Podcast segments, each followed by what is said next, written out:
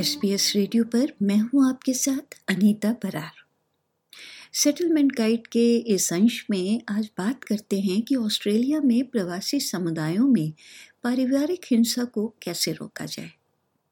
Australia में परिवार, घरेलू और यौन हिंसा प्रमुख स्वास्थ्य और कल्याणकारी मुद्दे हैं। आंकड़े बताते हैं कि ऑस्ट्रेलिया में पाँच में से दो लोगों ने पंद्रह साल की उम्र से शारीरिक या यौन हिंसा का अनुभव किया है। पारिवारिक हिंसा किसी को भी प्रभावित कर सकती है, लेकिन जब प्रवासी महिलाओं को सहायता की आवश्यकता होती है तो उनके सामने आ जाती हैं कुछ अतिरिक्त बाधाएँ। कुछ समय पहले तक पारिवारिक या घरेलू हिंसा को सामाजिक समस्या न मानकर उसे एक व्यक्तिगत समस्या माना जाता था। लेकिन आंकड़े स्पष्ट हैं कि ऑस्ट्रेलिया में कई लोग परिवार के सदस्य के हाथों ही हिंसा के शिकार हैं। छः में से एक महिला और अठारह पुरुषों में से एक ने अपने सहवास करने वाले साथी द्वारा शारीरिक या यौन हिंसा का अनुभव किया है। यूनिवर्सिटी ऑफ़ साउथ ऑस्ट्रेलिया के सेंटर फॉर चाइल्ड प्रोटेक्शन में घरेलू और पारिवारिक हिंसा विशेषज्ञ डॉक्टर नाडा अब्राहिम का कहना है कि पारिवारिक हिंसा कई रूप ले सकती है। The issue of family violence, it's actually an umbrella term that is used for any kind of violence that happens in a domestic setting or a family setting. So, family violence can incorporate things like violence between partners, so intimate partner violence, it incorporates child abuse, it incorporates elderly abuse, it incorporates siblings abuse, parental abuse, so any form of violence that really happens in a domestic setting. परिवार घरेलू और यौन हिंसा की शिकार अधिकांश महिलाएं होती हैं और जब हम हिंसा की बात करते हैं तो वो केवल शारीरिक नहीं होती। हिंसा के कई रूप हो सकते हैं, जिनमें मनोवैज्ञानिक दुर्व्यवहार, वित्तीय दुर्व्यवहार, उत्पीड़न या ज़बरदस्ती का नियंत्रण शामिल है।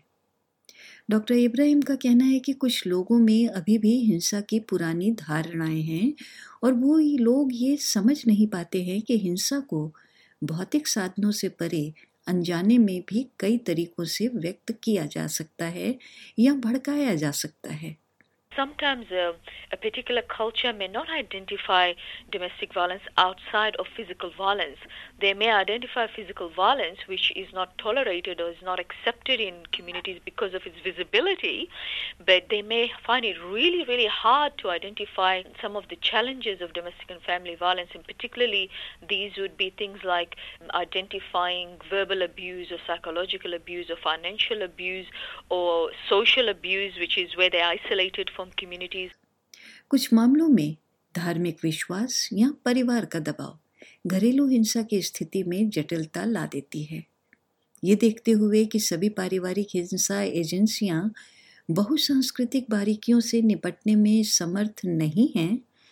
ऑस्ट्रेलिया में कई संगठन हैं जो प्रवासी और शरणार्थी समुदायों में पारिवारिक हिंसा के मुद्दों में विशेषज्ञ हैं, जैसे कि इन टच अनुकृष्णन कल्चर ब्रिल की निदेशक हैं, जो एक क्रॉस कल्चरल कंसल्टेंसी फर्म है, जो संगठनों को पारिवारिक हिंसा की रोकथाम और अन्य मुद्दों में सांस्कृतिक और भाषाई रूप से विविध लोगों के साथ बेहतर ढंग से जुड़ने में मदद करती है।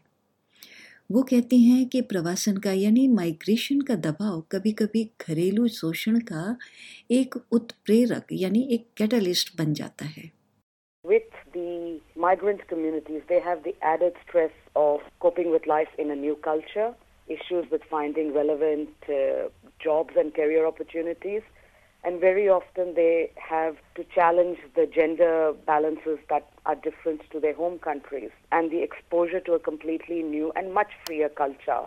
सुश्री कृष्णन इस बात पर भी जोर देती हैं कि पारिवारिक हिंसा की रोकथाम तभी प्रभावी होती है जब पूरा समुदाय इसमें शामिल होता है There has to be a lot of support so the women are actually brave enough to or feel confident enough to come out and ask for help. And there also needs to be active programs to raise awareness within the community so other community members can rally and help a woman who's experiencing domestic violence.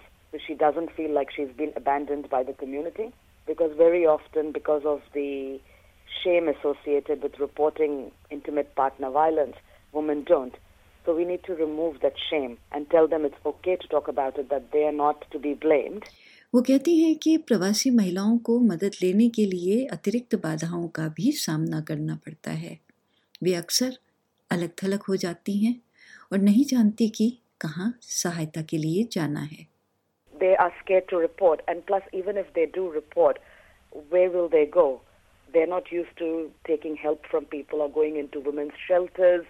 They often have preconceived ideas about what these shelters look like. Many women have issues with visa, so they might be dependent on their partner for living expenses. Sometimes they don't have the ability to take their children and move.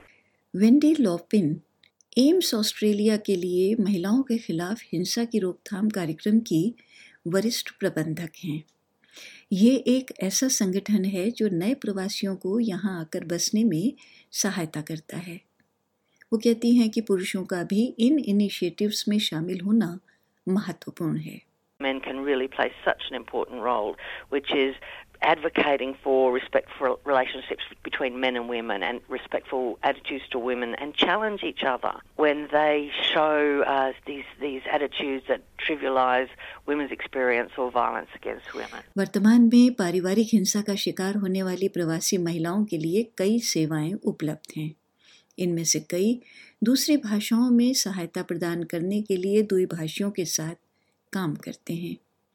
यदि आप घरेलू दुर्व्यवहार का सामना कर रहे हैं तो आप अपने जीपी को भी इसकी रिपोर्ट कर सकते हैं।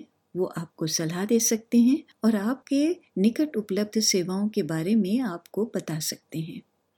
लेकिन अगर आप तत्काल खतरे में हैं तो वेंडी लॉडविन कहती हैं कि आपको ट्रिपल ज़ीरो पर कॉल करने में संकोच नहीं करना चाहिए And I know that a lot of women have confided that they are frightened of the police being involved. They think it will be the beginning of the destruction or breakdown of their family.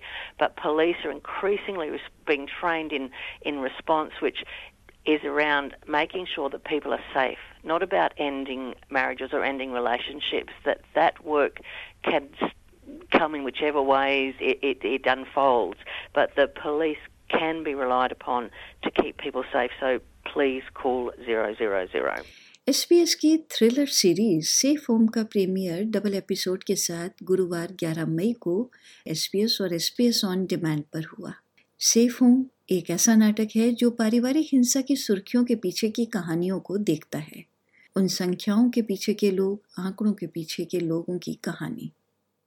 यदि आप पारिवारिक हिंसा के शिकार हैं या किसी ऐसे व्यक्ति को जानते हैं जिसे सहायता की आवश्यकता है तो आप वन एट हंड्रेड रिस्पेक्ट पर कॉल कर सकते हैं।